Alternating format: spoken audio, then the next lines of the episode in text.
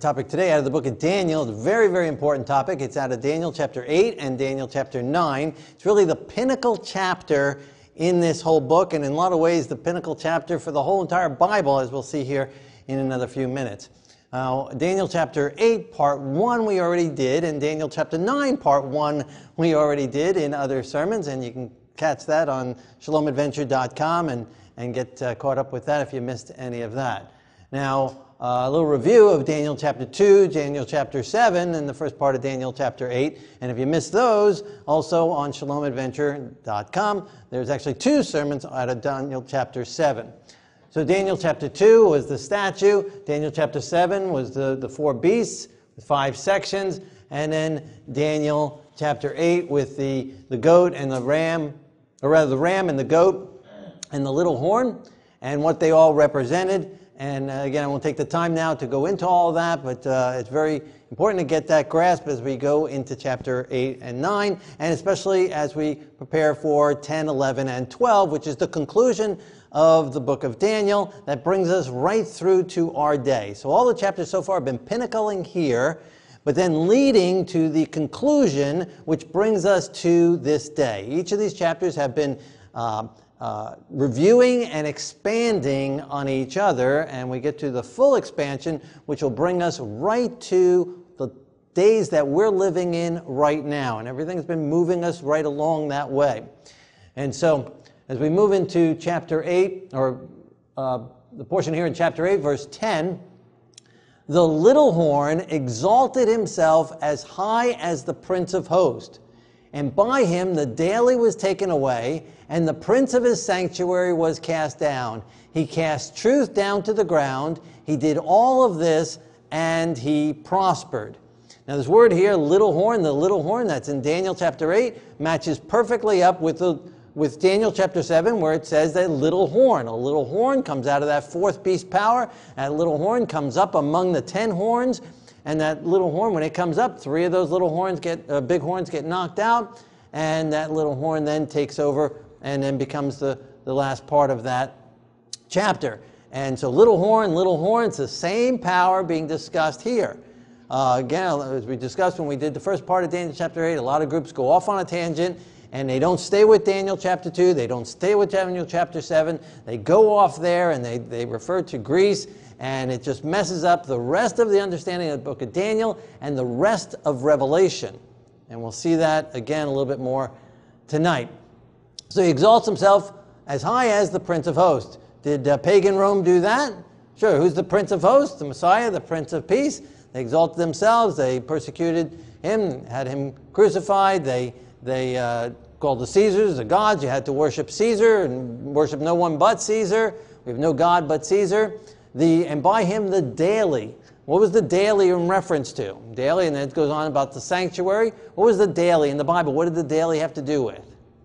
The daily sacrifices. The daily sacrifices in the sanctuary, in the temple. And what was the purpose of the daily sacrifices? Forgiveness of sins, to get forgiveness of sins, to get redemption, correct. And so the, the daily sacrifice, so he takes away the sacrifices, the, the, the daily was taken away, when the sanctuary was taken away, Rome destroyed the temple, cast the stones down as Yeshua prophesied. Not one stone would remain upon another, cast it off the Temple Mount, still laying there at the, at the base of the Temple Mount, the western wall, still today. Some of them still have been left there and remaining, they haven't been removed. And so exactly as prophesied, but also in the second stage of Rome, the Christianized Rome, the, the Roman Christianity has done the same thing. It exalts itself to the prince of the host, claiming the prerogatives of God, claiming to be God's representative here on, good, on earth, claiming infallibility, uh, taking away the daily. Again, the daily had to do with the forgiveness of sins. We received forgiveness of sins when the sanctuary was there through the blood of the lambs that were brought into the sanctuary. But we don't sacrifice lambs anymore because the Messiah has come and he has become our sacrifice for us. His blood has cleansed us, and so we claim the blood of Yeshua for the forgiveness of sins. But what do they do? They say, no, we don't necessarily need that. You just go to a human being, you go to a leader, you go to a, a priest and you confess your sins there, and then you say some prayers over some beads or you do some penances. And so the daily, the need of the daily forgiveness, the, the, the redemption that is there through the blood of Messiah has been replaced with man made works. casting down the sanctuary to his sanctuary to the ground. Again, replacing the sanctuary. And we'll see in a moment which sanctuary is really being referred to, but they've made a sanctuary here on earth by again having an earthly priesthood, by having um, a host here on earth, by having an ark for the host, by having uh, uh, laver and candles and all the whole thing. The whole setup is a replacement for the sanctuary to make a sanctuary here on earth. But which sanctuary have they cast down? It mentions that the casting down of this sanctuary. Well, there are several sanctuaries mentioned in the Bible. Moses, God told Moses to build a sanctuary. Solomon built a sanctuary. Ezra and Nehemiah built a sanctuary, built a temple. Herod remodeled the temple. And we have Yeshua saying that his body represented the temple. Destroy this temple, and in three days it'll be raised up. The Bible mentions our bodies. Don't you know that your body is the temple of the Ruach HaKodesh, the Holy Spirit? Uh, he calls us a body, a body of believers, a group of believers that we are God's temple, fit stones built up with Yeshua as the chief cornerstone, built up as his temple. And then it refers to a heavenly temple. And that's what has been cast down. Heavenly temple in the book of Revelation, verse 19, says, The temple of God was opened in heaven. And the ark of his covenant was seen in the temple. Hebrews chapter 8, verse 1. The main point is this the whole main point of the book of Hebrews, everything leading up to this chapter 8, verse 1, and really most of it after it. The main point is this we have a Kohen Gadol in heaven, a minister in the sanctuary, the true tabernacle, which the Lord pitched and not man. So, where is Yeshua ministering now? He's ministering as our Kohen Gadol, a high priest, in the heavenly sanctuary, in the heavenly tabernacle. And as it says there in Revelation, the temple of God was opened in heaven, and the ark of his covenant was seen in his temple. When is the only time when the ark of the covenant was seen by anyone in the earthly sanctuary? On Yom Kippur, exactly. On Yom Kippur, the only time of the year, on the Day of Atonement. And so he's describing Yom Kippur here in Revelation. And that parallels this chapter that we're going to be looking at today. Because in Daniel chapter 8, we saw in Daniel chapter 7, there's all these beasts. In Daniel chapter 8 was a ram, a goat, and a horn. Those are mentioned regarding Yom Kippur. That's in Leviticus chapter 16. A ram sacrifice, a goat sacrifice, a goat for the Lord, and a goat for Zazel, and uh, two goats, and again a ram sacrifice. And then at the end of Yom Kippur, we blow a shofar, the last trump, that show that the day is done and, and, and finished. So this sanctuary, this Day of Atonement, being replaced with an earthly tabernacle. So cast down of, of the heavenly truths. Continues in, in Hebrews chapter 9, verse 11. The Messiah entered the greater and more perfect tabernacle, not made with hands, and it was necessary for the heavens to be cleansed with better sacrifices. So you're talking about a cleansing of a temple. Which temple, which tabernacle is he talking about being cleansed? The heavenly one, the heavens, the one in the heavens, the better tabernacle, the greater tabernacle, the more perfect tabernacle, needed to be cleansed with better sacrifices. What sacrifices were used here on earth? Every, every day you had the daily sacrifice, and every day, morning and evening, sacrifices were offered for the forgiveness of sins, just kind of a blanket covering of all unknown sins. And if you knew of a sin and you specifically committed a sin, you brought your own lamb to, to the sanctuary. You confessed your sin over the lamb, you placed your hands upon it, and your sin symbolically transferred from you to the lamb. Then you're the one who had to kill that lamb, and his blood was poured around the altar, and he was burned on the altar, and thus transferring, symbolically transferring the sins from the lamb to the sanctuary, defiling the sanctuary all year, year long. But then on Yom Kippur, the temple, the sanctuary, the tabernacle is cleansed by that blood of that goat, the Lord's goat, that is brought that day and only day within the veil, within the Holy of Holies, upon and sprinkled seven times upon the Ark of the Covenant. And that's what's being referred to here. This cleansing, the heavenly temple needs to be cleansed. That's again Yom Kippur terminology. Again, right out of Leviticus chapter 16. So already we've seen three places here Yom Kippur coming in through the through the type of animals that are used in Hebrew uh, Roman uh, Daniel chapter eight, uh, from was mentioned there in Hebrews and in Revelation. All three of these talking about this Yom Kippur, this Ark of the Covenant being seen, the cleansing of the tabernacle, and the type of animals that were used. So that's the theme here, and that's very crucial to get an understanding of that. We don't understand the sanctuary. We don't understand the Yom Kippur. We will not properly understand what Yeshua is doing for us in this heavenly tabernacle, and we won't understand last day events. Daniel chapter 8, verse 25, it says, talking about this little horn power, but he shall be broken without human means. Just like the statue in Daniel chapter 2, a stone cut out of the earth without human hands that crushes the statue and destroys the entire statue and builds a brand new, a full new entire mountain that takes over the earth, representing God's eternal kingdom that shall never pass away. So, same here, Daniel chapter 8.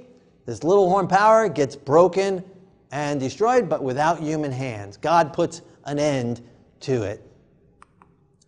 In Daniel chapter 7, verse 26, also paralleling Daniel 2 and Daniel 8, in Daniel 7, verse 26, the court will sit, and his, referring to the little horn, the little horn of Daniel 7, which is the same as the little horn of Daniel 8, his dominion will be taken away and be destroyed and abolished for all time.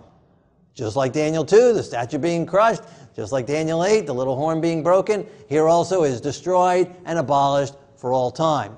Now, here it also mentions that the court will sit.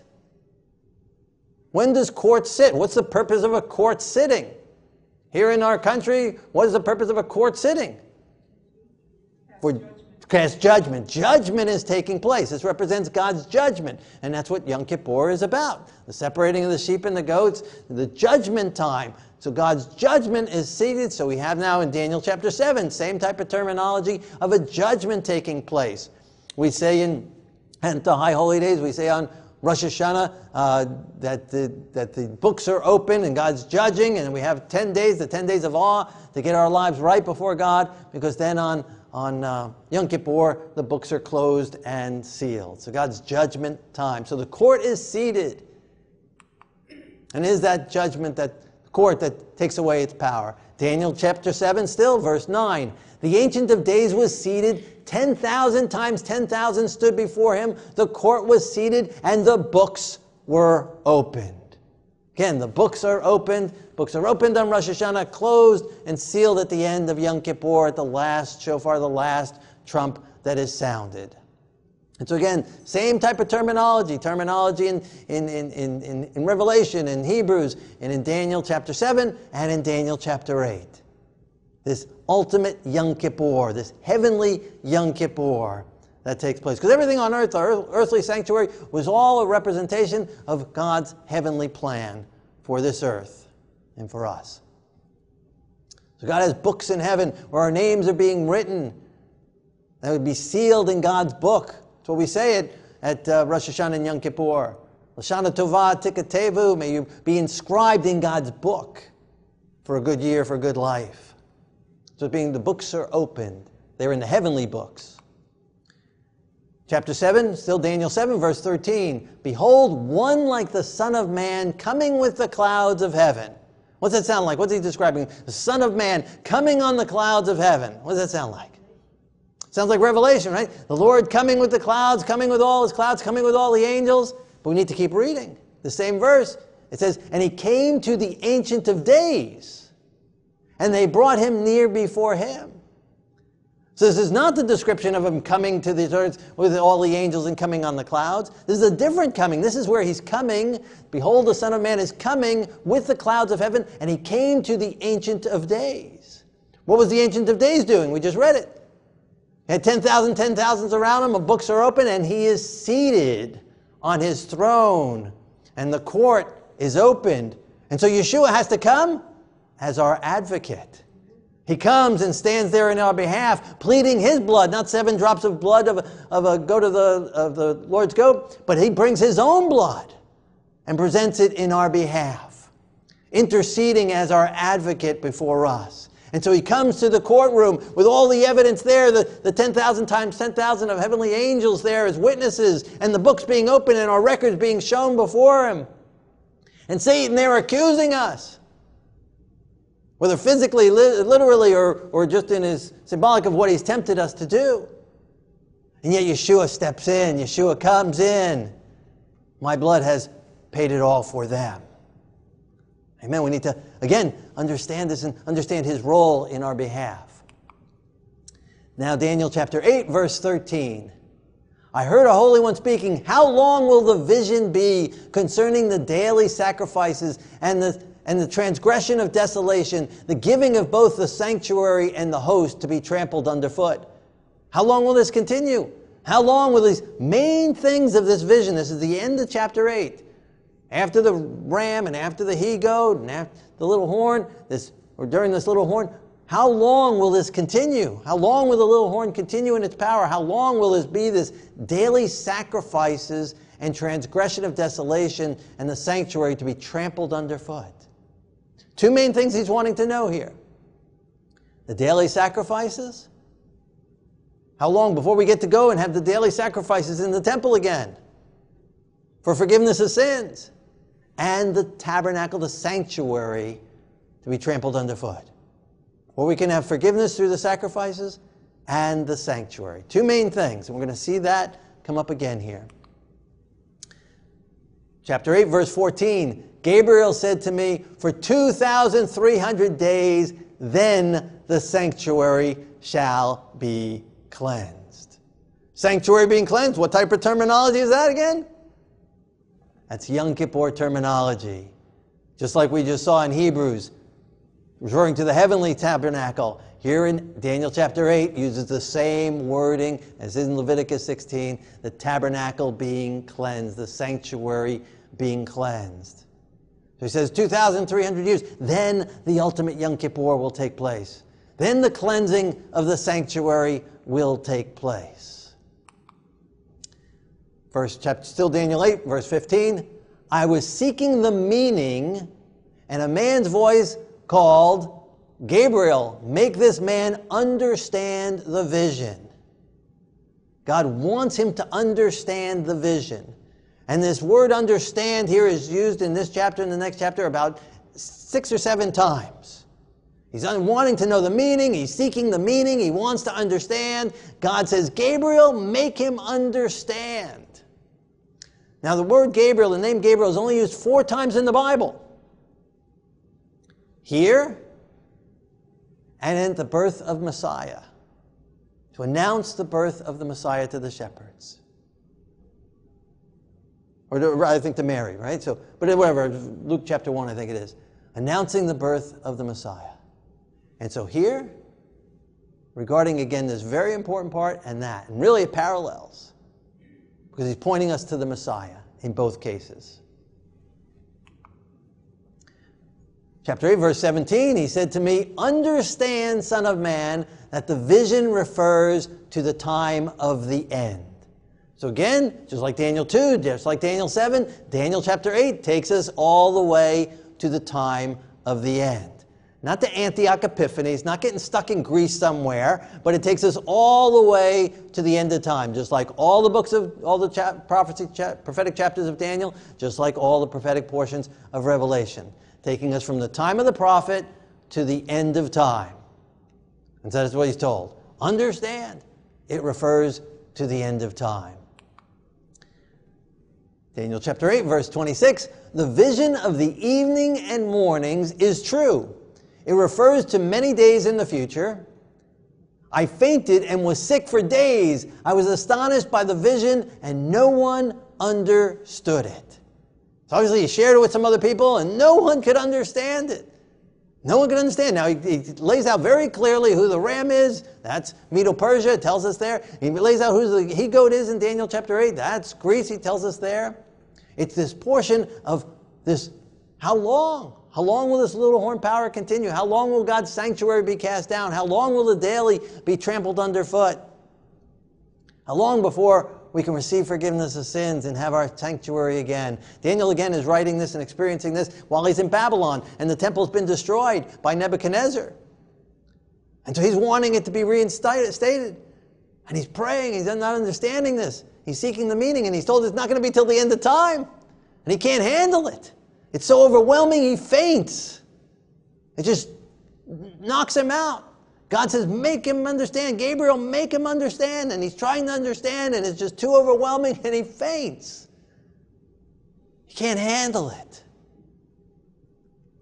And it says, The vision of the evenings and mornings. That's when the sacrifices were given. Morning and evening sacrifices. That's the daily.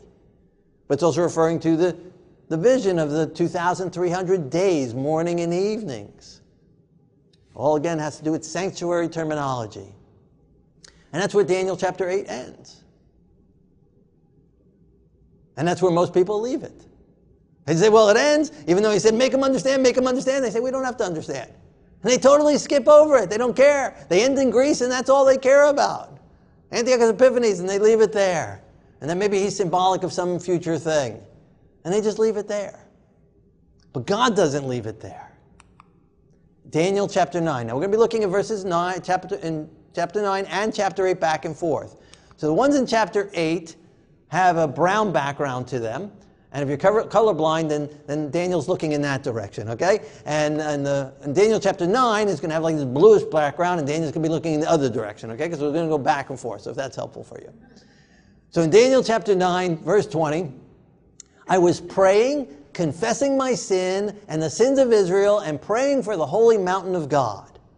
So Daniel finally gets over his fainting, and he finally gets over asking everyone, Do you understand it? And he says, I'm going to ask God. And so he starts praying, and he's praying and praying earnestly. The whole first portion of this chapter, and again, we did a whole sermon on that, and again, you can see that on shalomadventure.com. But we come to this point in verse 20, he says, I'm praying, I was praying, and what's the two things he's praying about? He's confessing his sins and the sins of Israel. So what is he confessing his sins? What is he wanting? When we confess sins, what are we wanting? Forgiveness of sins. So he's praying for forgiveness of sins and for the holy mountain of God. What is he referring to the holy mountain of God? What's the holy mountain of God? Jerusalem, Zion, right, exactly. What in particular about Jerusalem? His house, his mother's house, his grandmother's What in particular about Jerusalem is he praying about? The temple. He's wanting the temple to be rebuilt. The same type of things that, that uh, God said, make this man understand about the daily and about the tabernacle. And so he's praying about the forgiveness of sins and the tabernacle and about Jerusalem. Those are the main two things in thrust of his prayer. How can we receive forgiveness of sins? And when is God's sanctuary going to be established and cleansed? That's what he wants to know. Verse 21 chapter 9 still. While I was praying, the man Gabriel, whom I had seen in the vision, reached me about the time of the evening offering. Now, again, when Daniel's praying this, there is no evening offering, there is no temple. And he's been there almost 70 years. The temple has been removed about 70 years ago, and he's still clocking time by the evening sacrifice. And so Gabriel shows up and says, Oh, it's about the time of the evening sacrifice. It's no coincidence that's when Gabriel shows up. It wasn't that he just finished his prayer at that point and said amen, and that's when Gabriel shows up. I'm sure he would have kept praying. But Gabriel shows up right about that time to, again, connect him with the sanctuary. That's the thrust here God's sanctuary. I was praying in the man Gabriel. What man Gabriel? How does he know a guy named Gabriel? Where's Gabriel from? Daniel chapter 8. That's where he's first mentioned, then he's mentioned a second time here, and then again two more times, I think it's Luke chapter 1. And that's it. So the man Gabriel, this connects Daniel chapter 9 with Daniel chapter 8. They're connected, they can't be separated. These two chapters, just like again, all the chapters of Daniel are all chains linked together. They all go in sequence together, they all build on each other. So the man Gabriel whom I had seen in the vision. What vision? There's no vision so far mentioned in Daniel chapter 9. What vision is he talking about? The one in chapter 8, Daniel chapter 8. There's a whole big vision in Daniel chapter 8, and that's what he's referring to. The Daniel, the man Gabriel that I'd seen in the vision. So he's automatically thinking back to Daniel chapter 8. He's already thinking back to that vision. It's already reminded him. He sees the connection right away, and that's what he's been praying about. And what does Gabriel say to him? And he said, Oh, Daniel, I have come to give you understanding. You are greatly beloved, therefore consider the matter and understand the vision. You getting the point? God wants us to understand the vision. Right? It's important for us to understand this vision. Which vision? Daniel chapter 8. And especially the part that was not plainly revealed. That's what God wants us to understand. Again, that's what most people just don't even consider. But God wants us to understand, and by God's grace, hopefully by tonight, by the Lord's power, we will understand this vision and understand it for us. Why? Because you are greatly beloved.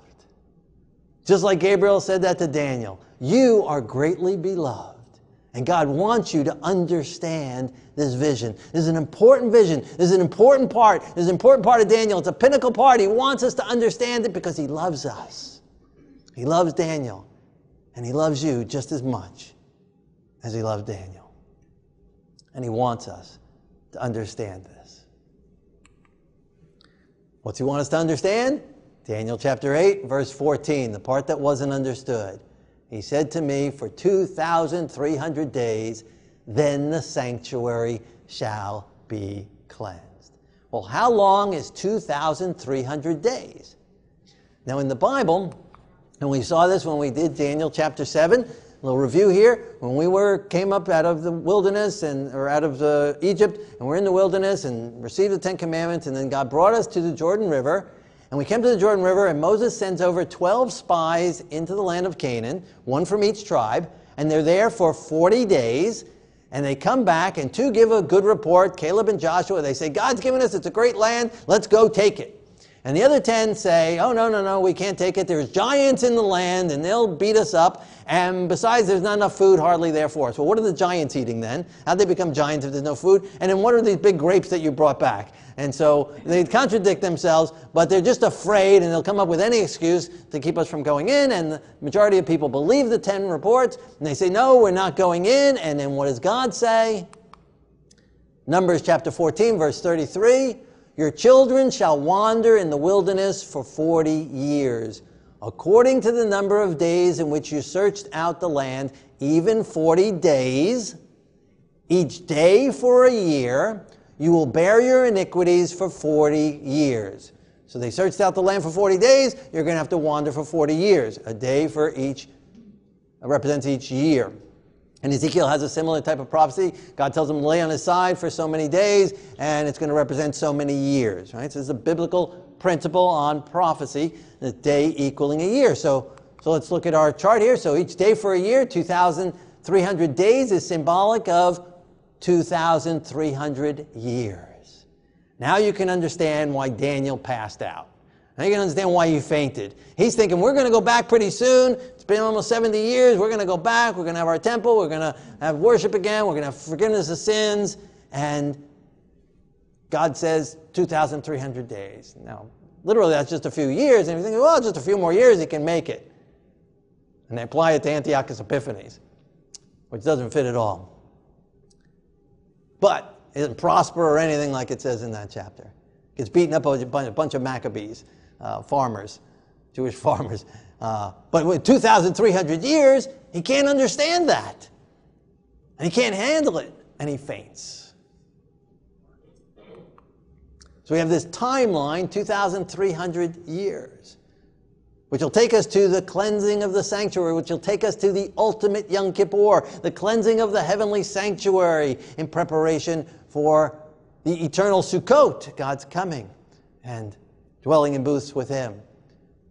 So, when does this start when does this end? Daniel chapter 9, verse 24. Gabriel explains to him 70 weeks are cut off. 70 weeks are cut off of what? Right? If I say I cut it off, cut what off? Right? If I say I cut the head off, you say cut the head off of what, right? You got to be off of something. Right? So if I cut the head off a pineapple, right, I take the pineapple, I cut it off a pineapple, right? So you, you cut it off, right? So it has to be cut off of something, right? So 70 weeks are cut off. What are they cut off of? Daniel chapter 8, cut off off the 2,300 years. So he's going to now break it down for Daniel because he couldn't handle it in one big chunk. So I'm going to break it down for you, make it simpler, you know, like a roadmap. I'm giving you directions to my house. I'll give you some, some uh, landmarks along the way. You know, you're going to go past seven 7-Elevens and then you're going to take a right-hand turn, right? So he's going to break it down for us. So cutting off from that 2,300 will be 70 weeks for your people and for your holy city, to finish transgression, to make an end of sins, to make reconciliation for iniquity, to bring in everlasting righteousness, to seal up the vision and prophecy, and to anoint the most holy. And those are all great things. And this is, again, this is the pinnacle here. This is where the whole entire Bible is coming together. This is so important that this is what's going to happen. 70 weeks are given to do all these things to make a finish of transgressions. Isn't that what we want? Aren't we tired of transgressions already? And we want it finished already? To make an end of sins? Isn't that what we're longing for? Lord, get sin out of my life. I want an ending of sin. To make reconciliation. Reconciling us back to God. That's what we want. We need to be reconciled. We want unity with God. Oneness with God. Atonement with God. And to bring in everlasting righteousness. None of this horrible stuff here. We want everlasting righteousness. We want everlasting life. We want God's kingdom forever and ever. And to seal up the vision and prophecy and to anoint the most holy. Now, many interpret this 70 weeks are given to your people that this was for the Jews to do. Daniel was a Jew, so given to your people. This is what the Jews have to do, and you guys have 70 weeks to do it in. And if you don't do it, you'll be cut off, you'll be replaced. And did the Jews do that? Did Israel do that? All that stuff? No. So replacement theologists say, see, they need to be replaced. And what do they get replaced with? They say, we replace it with the church. And the church has had 2,000 years to do that. And has the church done all this? No.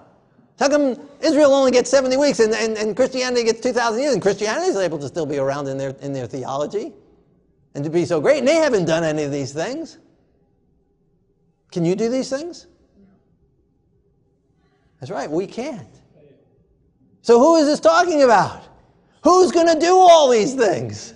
The Messiah Yeshua is going to do all these things, right? 70 weeks are cut off for your people until the Messiah will come, until He will come. And He is the one who will make an end of transgressions. He is the one who will make an end of sins. He is the one who will make reconciliation between humanity and the Heavenly Father. He is the one who will bring in everlasting righteousness. He is the one who will seal the vision Fulfill the whole vision. He is the one who will seal the prophecy, and He is the one who will anoint the most holy. He is the one, and He has come and He has done it. So it points to Him. Stop putting burdens on us that we got to do this or, or condemning us for not doing this. This is what God has done. Stop trying to do it in our own works, but it is what He has done. And don't expect us to do what He has done. That is what He is for and He has completed it. Praise God. And because of Him, we can be set free from sins. Because of Him, we can be reconciled with the Father and be one with heaven again. Because of Him, we can have everlasting life. Because of Him, we can be anointed with the Holy Spirit. Because of Him, heaven is anointed and earth is anointed. Because of Him, God's Spirit is poured out. Because of Him, transgressions are removed and blotted out of the record once and for all. So, how long is 70 weeks? How many days are in a week? Seven days in a week. I'll help you with the hard ones. All right, what's 7 times 70? 490. 490 days. In a day for a year, how long is 490 days? 490 years. Okay, so 490 years are cut off the, the 2,300 years. So it's going to be 490 years until the Messiah comes, right? Until this ending of all this stuff. So we have our timeline, our 2,300, and then we got our 490 years, okay? But we still don't know when it starts until we get to verse 25, Daniel 9, verse 25. Know and understand that from the going forth of the command to restore and build Jerusalem. So when we have that word from, right, that's our starting point, right? If you're going from your house to my house, you're starting at your house, right? That's the from, right? And so know and understand that from, that's, now we're getting our starting point, from the, go, the command to restore and build Jerusalem. Well, if we can figure out and find when the command to restore and build Jerusalem took place, then we know when to start the starting date. Right? So, where do we go to find that out?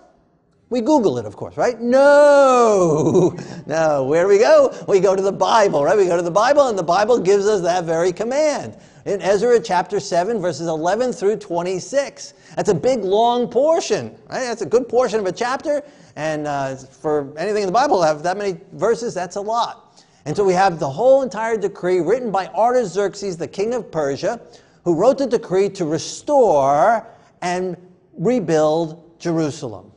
And there are three decrees. Cyrus gives one, Darius gives one, then Artaxerxes comes along and caps them all off with a, with a total one that does the whole thing of restoring and rebuilding Jerusalem. So that becomes the one that we start counting our date from. And we know when that was. It was 457 BCE. So we have our starting point now. We have the command to restore and build Jerusalem, 457 BC. And so now we can start on our track and we can turn on our GPS and it'll take us to grandma's house, okay? Chapter 9, Daniel chapter 9, verse 25. Know and understand that from the going forth of the command to restore and build Jerusalem until Messiah the Prince, there shall be seven weeks and 62 weeks. The streets shall be built again, and the wall even in troublesome times. Okay, so we see two aspects here, right? You got a color coded there. You got the yellow part and the white part, top part and the bottom part. Okay, now these next three verses, we're going to see this back and forth between these two sections. We're going to have yellow, white, yellow, white, yellow, white. And the first section has to do, what were the two things that Daniel was praying about? Forgiveness of sins and the temple. And that's what these two parts are about. That's what Gabriel came to give him understanding regarding the daily, which gives us forgiveness of sins, and the sanctuary being trampled underfoot. It's two aspects. So the first part has to do with how to get forgiveness of sins, and how do we get forgiveness of sins? Through Messiah the Prince. So the first part has to do with the Messiah the Prince, Yeshua HaMashiach, and the second part has to do with the rebuilding of the temple, the temple in general. And so, no, for, no, and therefore, going forth from the command to restore and build Jerusalem until the Messiah the Prince, when the Messiah the Prince will come and he will put an end to transgression, put an end to sin, to bring uh, reconciliation for iniquity, to seal the prophecy, and to anoint the most holy. Right? So we have this time period, and then the Messiah will come, and he will do those things. And it will take then, we have another division, and there shall be seven weeks and 62 weeks. So that's dividing that 70 weeks into some more divisions, giving us some more landmarks along the way. All right, so you're going to pass a big Walmart and you know, various things. things. So, so landmarks along the way, giving us some more landmarks. So we don't get lost, so that we know we're on the right road, we know we're on the right track. That's the description to get us the forgiveness of sins, that after the seven weeks and 62 weeks, the Messiah, the Prince, will come. But then the second part, the white part, the streets shall be rebuilt, shall be built again, and the wall, even in troublesome times. Did that happen? Was the streets of Jerusalem built? Were the walls built? And in troublesome times? How do we know? The Bible says so in the book of Nehemiah. It talks about the troubles. They had the wall built. They had people standing there with a, with a trowel in one hand and a weapon in another hand all day and all night guarding the city. Troublesome times. Uh, Shabbat or whatever the guy's name was is giving them problems in the wall and the constant problems, but it got rebuilt. It happened. So here, Daniel's prophesying the book of Nehemiah.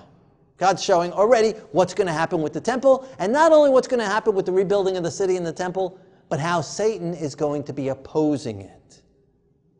All three of these verses, all three of these white parts, is going to have that same thing having to do with the sanctuary and Satan's opposition to the sanctuary. There's a consistency. First part having to do with the Messiah, second part having to do with the city sanctuary and Satan's opposition. Okay? So, it said seven weeks and 62 weeks. So, seven weeks and 62 weeks is 96 weeks. How long is 96 weeks? How many days in a week? 69 weeks, seven days in a week, seven, times 60, seven times 69, 483 days, day for every year. How long is 483 days? 483 years, okay? So out of that 490, now we got these two portions totaling 483 years. And so our timeline, we have our starting date, and now we got these two more segments. Okay? Now, the first little segment there, the seven weeks, or 49 years, we don't yet have the evidence of what took place there, but it said that these streets would be rebuilt even in troublesome times. And so it is believed that that's when the temple was finally rebuilt. The city, it took 49 years for the temple in the city to be rebuilt. We don't have the archaeological evidence for that yet, um, so I won't put that in yet, but that's what a lot of people believe. But then we go to the rest of the time period, the end of the 483 years, and we come to 27 CE. What took place in 27 CE? The Messiah came. That's what he said would come. The Messiah came, and the Messiah was anointed to anoint the most holy. The Messiah was immersed in the Jordan River, and the Holy Spirit came down like a dove, landing upon him, anointing him. He's anointed. And when is he anointed? It's just about the time of the High Holy Days. We don't know exactly that, doesn't tell us exactly the time, but figuring with the chronology of the, uh, of the gospel accounts, it's sometime right around the High Holy Days. It might be right on the High Holy Days because it would not be uncommon. I mean, that's when a lot of there were mikvahs all over uh, Jerusalem for people purifying in preparation for Rosh Hashanah and Yom Kippur. And at this pilgrim time, a lot of people would be coming down the Jordan River Valley from, from the north, from Galilee, and from all the other countries where they were dispersed uh, or traveled, and coming down that Jordan River Valley. And there's John immersing people, so it makes sense for them to come right past there, right at, right at that time.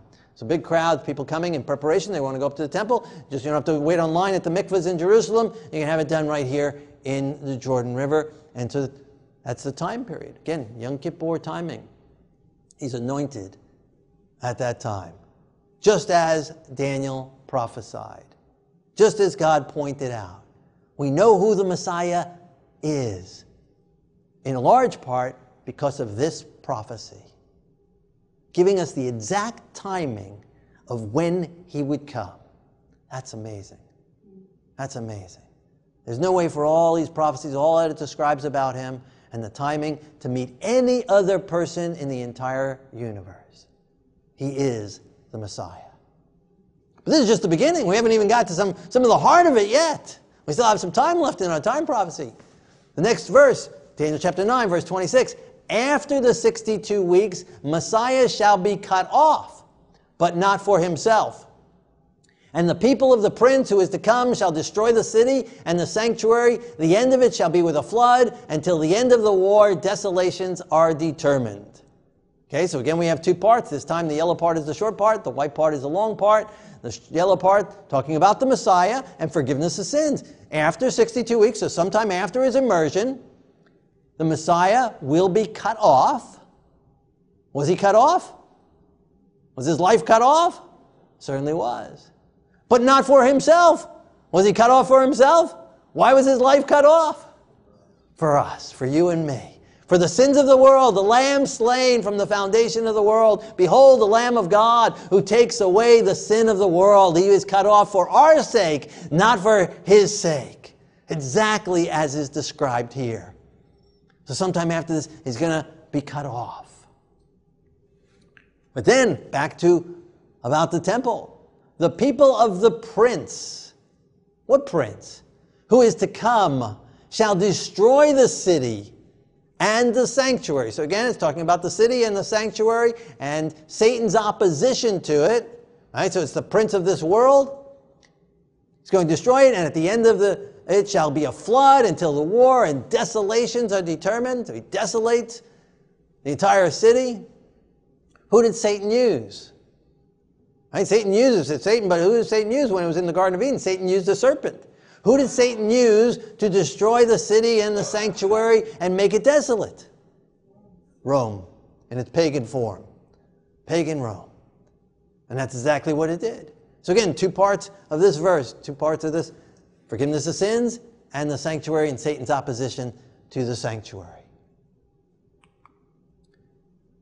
So now how much time is left in this first 490 years?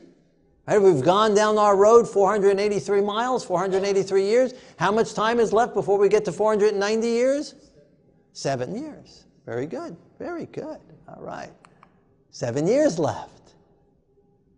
And this is an important part. He, Daniel chapter 9, verse 27, the third of our three here. He shall confirm a covenant with many for one week. Who confirms the covenant? Who is the covenant confirmer? What is the covenant, right? It said that what was opened in heaven, the ark, I, it said in Revelation, the temple in heaven was opened and the ark of his covenant was seen in his temple. Right? So the covenant, God's covenant, God is the covenant keeper. Right? He confer, he's the one who confirms the covenant. What is a covenant? What's another word for covenant? Promises. He confirms his promises with us. He confirms the coming of the Messiah. He confirms this vision, confirms this prophecy. He confirms all the promises that the end of sin will come, that transgression will be removed because he will be the sacrifice for us, blotting out our sins out of the record books of heaven. He will confirm his covenant with us. He will confirm his word with us. He will confirm his Torah with us. He will confirm his law with us by fully living it out and fully keeping it. He will confirm the covenant with many for one week. And that's the Messiah. He is the covenant keeper. He is the confirmer of the covenant. He is the promise keeper. He is the pinnacle of all. All the prophecies point to him. All the prophecies surround him. All the chapters of the Bible are about him, focus on him. He is the main portion of it. So he will confirm the covenant. And how does he confirm the covenant? What did we read in the verse before? By doing what? After 62 weeks, he shall be cut off. Exactly. He confirms the covenant by being cut off. So now the second part. Okay, so sorry. So he shall confirm the covenant with many for one week. So how long is one week? Seven days in a week. Seven days, one day for a year, seven years. Okay, so that's the seven year period of time. He's going to confirm this covenant within this seven year period of time. So now we're going to focus in on this seven year period of time. The end of seven years is 34 CE. He shall confirm the covenant with many for one week, and in the middle of the week he shall bring an end to sacrifice and offerings. right? You have 490 years to bring in, uh, or to end transgression, to end sin, to bring in everlasting righteousness, to uh, anoint the most holy, to bring reconciliation, right? So he confirms the covenant in the midst of one week, and he shall bring an end to the sacrifice and offering. Right? Do we need to sacrifice animal sacrifices anymore? Do we need to kill lambs in the sanctuary anymore? No, why not?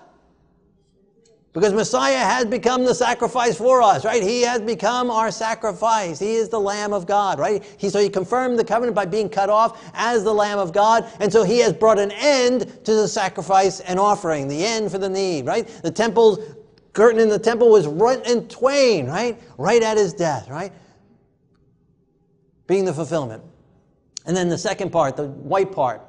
And on the wing of abominations shall be one who makes desolate, even until the consummation which is determined and poured out on the desolate. On the wing of abomination shall be one that makes desolate. This is the abomination of desolation. That was mentioned in Daniel chapter 8. Again, another link to Daniel chapter 8 that the little horn power was going to be do an abomination of desolation. Here it's mentioned again in Daniel chapter 9, and Yeshua refers to it when you see the abomination of desolation. Again, not Antiochus Epiphanes before Yeshua, but when you see in the future the abomination of desolation. That's when Rome comes in and again brings abomination into the temple, brings their, their idols into the temple, brings their standards into the temple, and destroy the temple and, and tear it to pieces, and take all of it to Rome with them, all the gold with them, and, and, and leave the stones there. Right? There's abomination. But also then in the pagan form, I mean in the, in the, in the next form of Rome, where it's an abomination, or the abominations of, of, uh, of, of replacing God's truth with replacing God's sacrifice, with replacing God's end of sacrifice and offerings by making man made sacrifices. Again, that we have to do penances and that we have to do all these things to get forgiveness of sins and to go to a human being. This casting down of God's sanctuary and replacing it with abominable practices. and claiming to have the power of God to make God come down into a piece of bread on earth or into a cracker on earth. And other heresies. This abomination, again, directed at God's sanctuary, both the physical sanctuary when it was here and against God's heavenly sanctuary. Satan's attack on the sanctuary. Again, the two parts of the prophecy. First part having to do with the Messiah, confirming the covenant in the middle of the week, being cut off, and bringing an end to the need for sacrifices.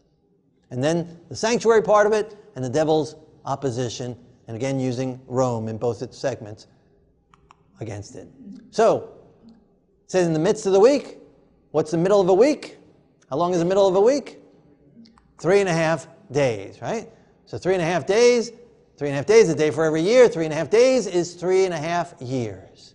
What happened exactly three and a half years after his immersion? The Messiah was cut off. Exactly in the midst of the week exactly on time. And this is where Yeshua refers to time. He, he says to Mary, My time is not at hand. My time is not yet. Why do you tell me to go and do this with the, the, the don't you know my time is not yet? He refers to it several different times in several different places. This is the time he's talking about. My time, my time is not yet here. My time to be cut off has not yet happened. That's what he's referring to. He's talking about the Daniel 9 time period, which points to Yeshua as the Messiah. It's this prophecy laid out this way that brought me to the Messiah, to accept him as the Messiah. No one else fits this. No one else was immersed in 27 AD. No one else was killed on 31 AD, exactly on time, like this prophecy. To anoint the most holy, to bring reconciliation, to make an end of sins, to make reconciliation. He is the Messiah, cut off right on time. Now, if that's where the prophecy ended, would anyone be a believer on the day that he died, if that's where it ended? Did any of the believers believe the day he died? No, they were running for their lives, they were hiding in the upper room. They didn't believe the day he died. So there needs to be an extension beyond that. He needs to continue to confirm the covenant. What did he tell the disciples? Stay in Jerusalem until the Holy Spirit comes upon you and be my witnesses in Jerusalem, and then in Judea and Samaria, and then to the other parts of the world. So he confirms the covenant still there in Jerusalem first. And he gives us how long? Three and a half years. What happens at the end of three and a half years? Oh, so, so again, the cutting off is the ultimate Passover. So this prophecy has taken us it's going to take us to the ultimate Yom Kippur, but along the way, it takes us to the ultimate Passover. I am fully understanding the Passover and what the Passover pointed to, and the Messiah who comes as the Lamb of God, his blood atoning for us, his blood sparing us, he becomes that ultimate Passover for us. And he dies when? What day of the year? On Passover. Right on time, fulfilling the prophecies perfectly. This is what all the feasts are pointing to This is the purpose of them to point us to the Messiah and understand what he did here on earth and understand what he's doing for us in heaven. So we have how much time left to get to the end of the 490 years? Three and a half years. So what happened in 34 CE? Three and a half years after he is, his, after he is cut off. Paul accepts the Messiah. He's on his road to Damascus, and a light shines upon him. He gets knocked off his horse. Why are you kicking against me, Paul? And Paul accepts the Messiah. Stephen witnessed to him. He saw Stephen. He heard Stephen. He sees the Messiah. And then what does he do with it? So there it is in Jerusalem for three and a half years primarily. And then Paul comes to the Lord. And what does Paul do it? He takes it to the othermost parts of the world. Right? So it gets, the covenant gets confirmed there for one week. Through Yeshua physically for three and a half years, and through the Holy Spirit for the next three and a half years, primarily in Jerusalem and in Judea and Samaria. And then it expands. Now, it's always been expanded, right? Jonah went to Nineveh. You know, the gospel has always been an open invitation, but with a primarily focus moving outward Instead of bringing the Queen of Sheba to Jerusalem and to the temple, now the focus is going from Jerusalem out to the othermost parts of the world, right? So different in focus. So now here at this point, so 490 years are given for the focus to still be there, for the Messiah to come, for the Messiah to put an end of sins, an end of transgression, to make reconciliation, to anoint the most holy, and then taking the gospel to the othermost parts of the world. And that's exactly what happened, exactly on time. You think we're on the right road? You pass all the landmarks? Especially if there's specific landmarks, you're going to pass a, you know, a, a bright pink house with yellow polka dots and you pass one of those, you know you're on the right road, right? You know, we're on the right road. Specific prophecies that have taken place. We know we're on the right road. And so, we still need to get to the end. This is all still just landmarks. We haven't gotten to the, the heart of Daniel chapter 8, which was the ram and the goat representing the ultimate Yom Kippur.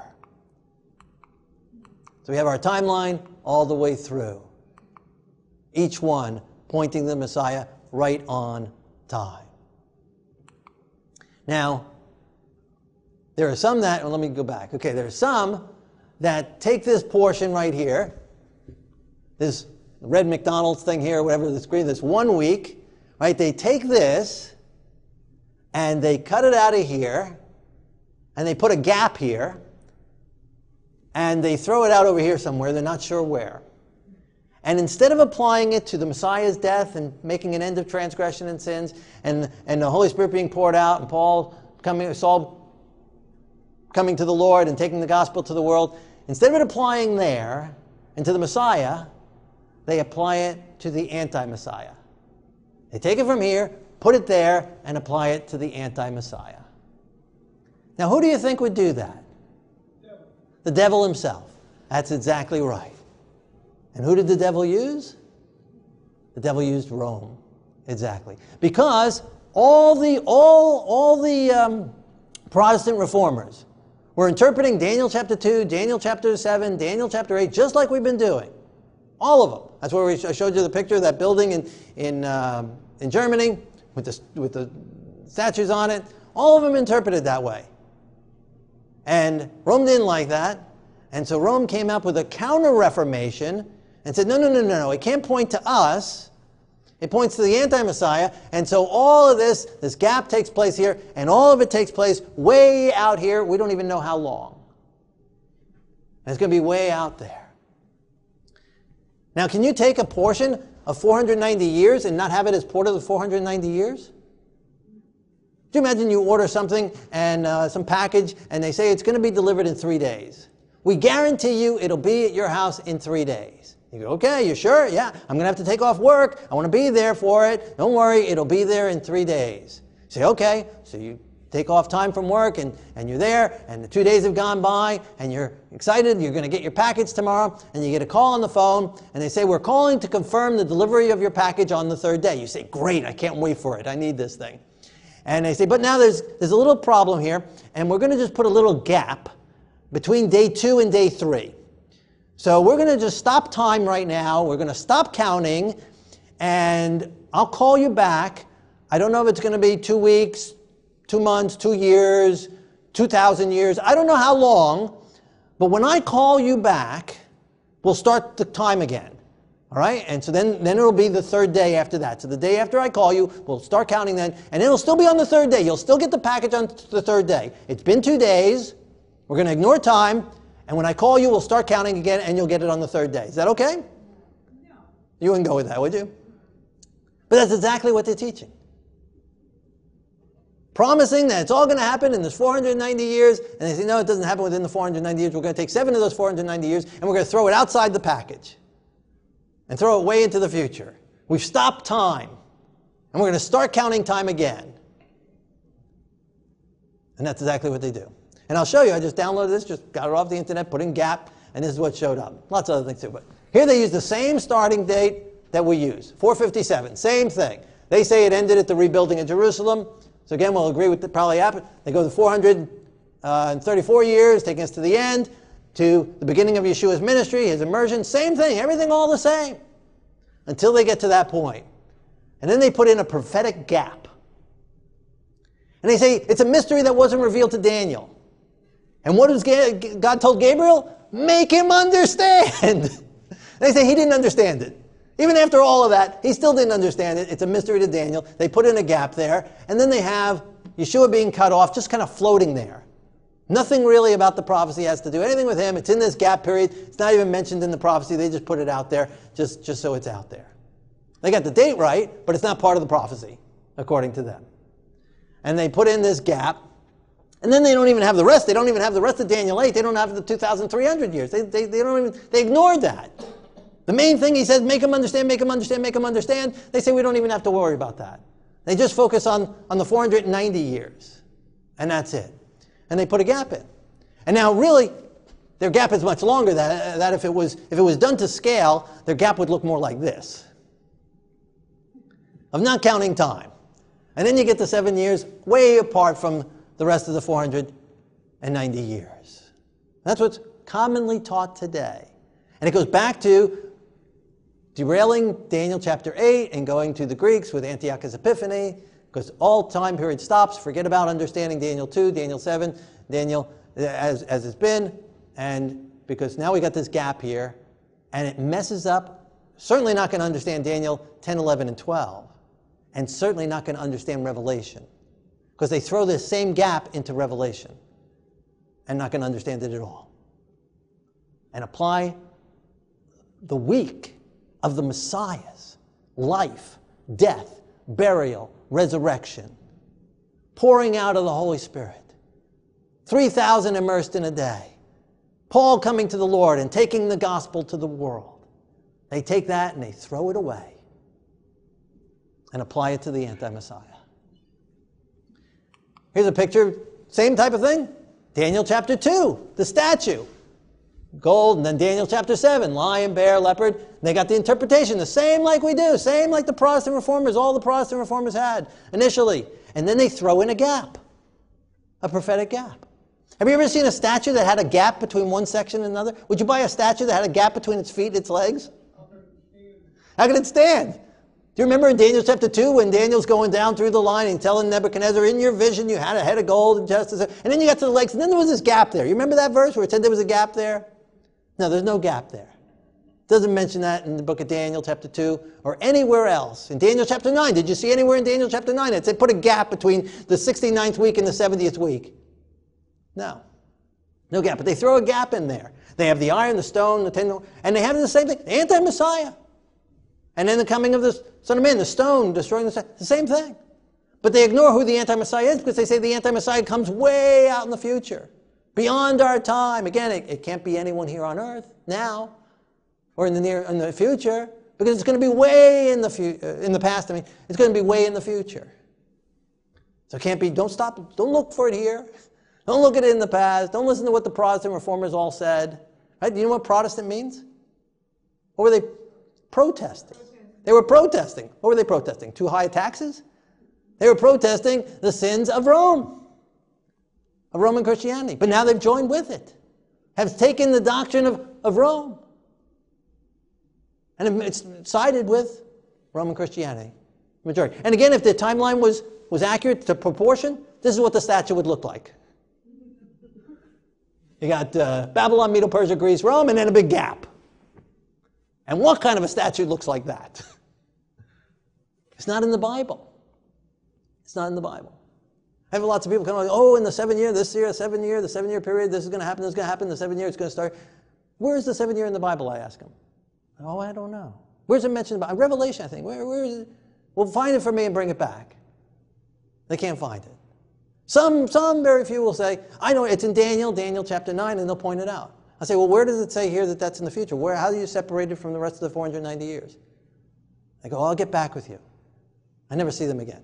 you know, there's no gap mentioned there. If they take this seven years, throw it in, the, and the whole thing, books and videos and movies, all about this seven year that doesn't exist. There is no seven year in the future. The seven year was part of the 490 years. You can't separate it. And it doesn't apply to the anti Messiah, it applies to the Messiah, the Prince. Absolutely amazing trick here. I won't take time to going to give another analogy. If you wanted to go from Canada to Florida, you got to stay on the timeline, right? You got to go all the way down. You don't jump some gap and end up in Chicago. Who wants to go to Chicago, right? No, we want to go all the way to Florida, right? So you go all the way to Florida. So we're going to continue and come all the way the rest of the prophecy. The part that he wants us to understand. It's great to come to the ultimate Passover. That is so important. Again, the pinnacle of the whole Bible, the pinnacle of the whole history of the, of the world, taking us from the beginning to everything before it pointed to it, everything after it points back to it. So crucial. That ultimate Passover, the Messiah cut off for us, making an end of sin and transgression.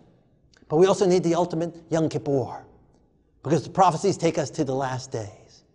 And rightly understanding this will make Daniel 10, 11, and 12 perfectly clear and show us our day today.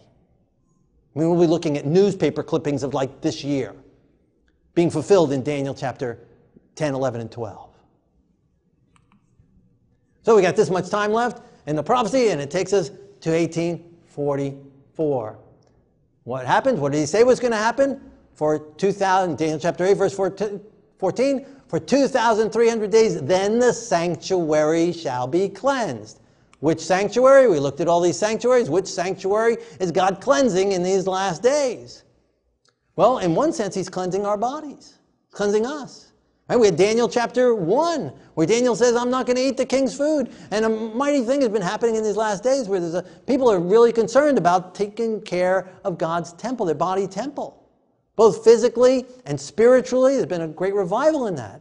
And our body believers, God's working revivals in the earth. God's working among the people of God and the, primarily the heavenly temple, right? Because it said cleansing, when the cleansing, the temple of God was opened in heaven, the ark of his covenant was seen in the temple, Yom Kippur terminology, Hebrews 9:11, Messiah entered the greater tabernacle, not made with hands. It was necessary for the things in the heavens to be cleansed with better sacrifices. So God has to cleanse. That's what it's saying in Hebrew, right? What's he saying here in Hebrews 9? What's going to be cleansed? The Messiah entered the greater tabernacle, not made with hands. It was necessary for the things in the heavens to be cleansed with better sacrifices. What's the better sacrifice? Yeshua. Yeshua's blood. And what does he have to cleanse? The heavenly tabernacle. Why does the heavenly tabernacle need to be cleansed? Where do you think your sins have been going? Our sins symbolically have been confessed, just like in the earthly, going from us into the sanctuary on earth to be cleansed once a year on Yom Kippur.